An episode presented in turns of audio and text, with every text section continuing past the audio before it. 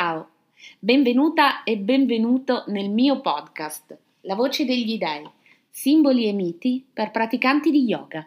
Io sono Simona Mocci e sono un'insegnante di yoga che ha fatto del mito e del simbolo la propria pratica personale.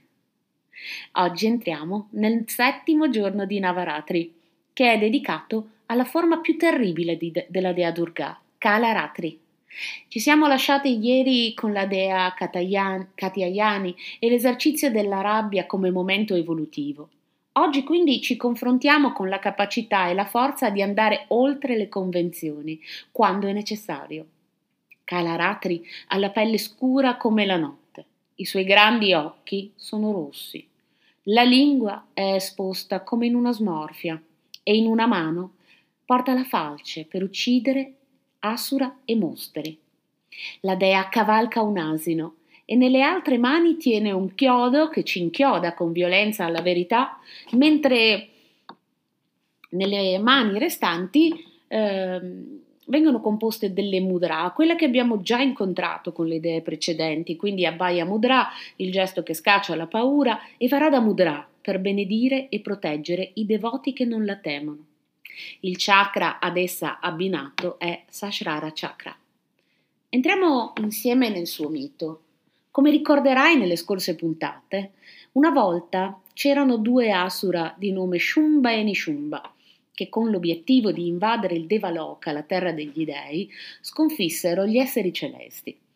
Gli dei maschi crearono una dea potente che rifornirono delle loro armi migliori e che andò in battaglia contro gli Asura. Shumba e Nishumba inviarono in battaglia due generali molto potenti, Chanda e Munda. Quando essi furono sul campo di battaglia, la dea creò una versione scura di sé, Kali o Kalaratri appunto, che li uccise, acquisendo anche il nome di Chamunda, colei che uccise Chanda e Munda. Quindi arrivò un demone terribile di nome Raktabija. Raktabija aveva, ehm, o Raktabija, aveva ricevuto una grazia per cui se anche solo una goccia del suo sangue fosse caduta a terra, sarebbe stato creato un suo clone. Inutile dire che ogni volta che la dea Kalaratri lo attaccava, il suo sangue versato dava origine a diversi cloni. Calarati furiosa per questo tirò fuori la lingua ed iniziò a bere il sangue dell'asura per evitare che cadesse per terra, uccidendo infine Raktabija. Diventò così feroce e distruttiva che uccise tutti coloro che le stavano davanti. Gli dei a questo punto erano molto preoccupati ed iniziarono a pregare davanti al dio Shiva affinché la fermasse. Quindi Shiva decise di scendere sotto il piede della dea, cercando di fermarla. Vedendo il suo amato marito proprio sotto il piede, la dea si calmò ed interruppe la sua furia. Ricorda che siamo in un gioco di trasformazioni. La dea cambia volto come in una serie di matriosche, ma in origine lei è Parvati, la sposa di Shiva, anzi, per essere più precisi, è Sati, la sua prima moglie. Entriamo quindi nella simbologia più profonda della dea. Cosa ci vuole comunicare?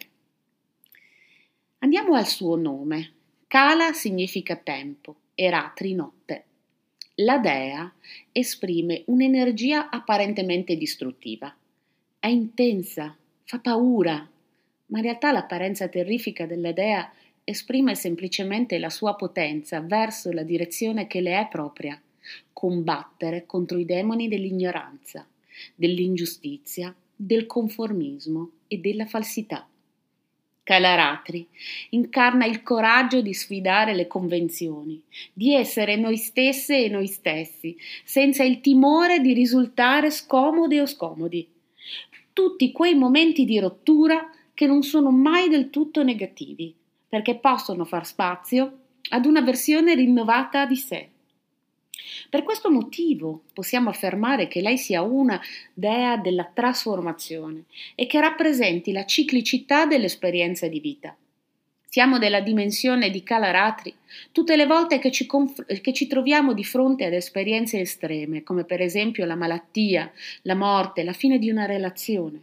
Sono esperienze intense che contemplano spavento, dolore, ma anche sovvertimento di rapporti. Ciò che era prima e che prima era certo non l'è più un secondo dopo. Sono i momenti della vita in cui ci sporchiamo le mani, le maschere crollano. Non possiamo più stare sulle convenzioni, non possiamo essere aggraziate o aggraziati, tutto è intenso, viscerale, diretto, come in una tempesta. Così come la dea non ha paura di leccare il sangue del demone e lo sconfigge, sarà attraverso questo processo scioccante e doloroso che noi potremo emanciparci da schemi e modelli che non ci appartengono più o che forse non ci sono mai appartenuti. Quando entriamo nel mondo di Kalaratri siamo nude e nudi di fronte alla nostra verità. E quando usciamo dalla sua esperienza, che ciclicamente ritorna, ci liberiamo da tanti orpelli e da molte paure. Ti presento ora un'asana dedicata proprio a lei, Kalaratri. Siamo sempre nella tradizione dello Yoga Ratna. E come sempre ti invito a cominciare ad accordarti con il tuo respiro, con l'aria che entra, con l'aria che esce.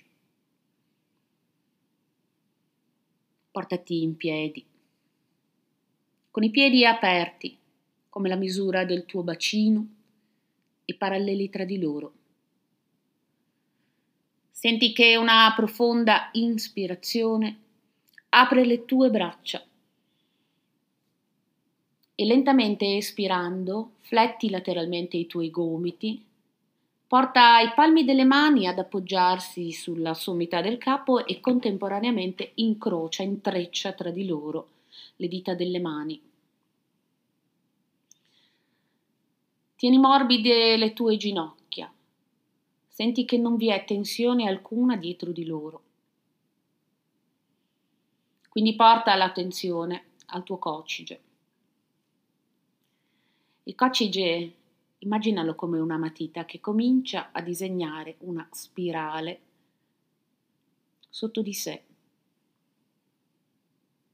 Inizialmente potrai aver bisogno di attenzione rispetto a quello che fai, allora la spirale sarà un po' timida, sarà un piccolo disegno, ma poi lentamente quando entrerai nella circolarità del gesto, lasciala libera di disegnare cerchi sempre più ampi, sentendo così che questo movimento del coccige porta con sé il movimento del bacino. Il tronco è rilassato, il capo è immobile, così come il tronco. Calaratri ci porta a muovere la parte più viscerale di noi, il resto del corpo. Rimane in quieta osservazione. Entriamo così attraverso questa spirale nel tempo della dea. Ricordati che una parte del suo nome significa proprio tempo il tempo di Calaratri nella nostra vita segna la parte pedagogica del tempo. Cosa gli avvenimenti ci insegnano. Non è un caso che il suo movimento sia una spirale.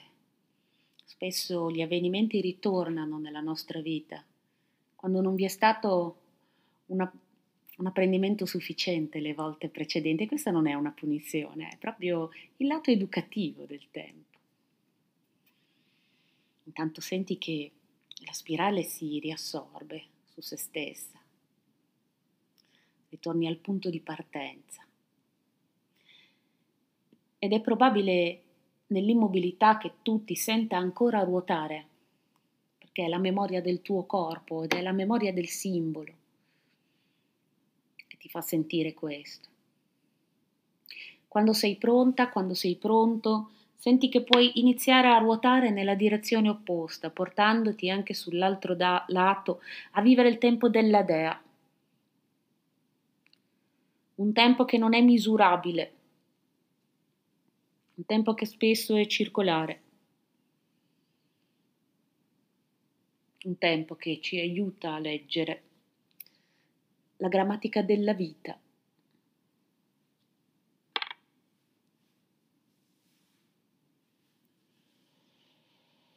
Senti che puoi continuare il gesto fino a che ne hai piacere. E anche in questo caso, quando vuoi rientrare, comincia a ridurre i, le spirali disegnate dal tuo coccige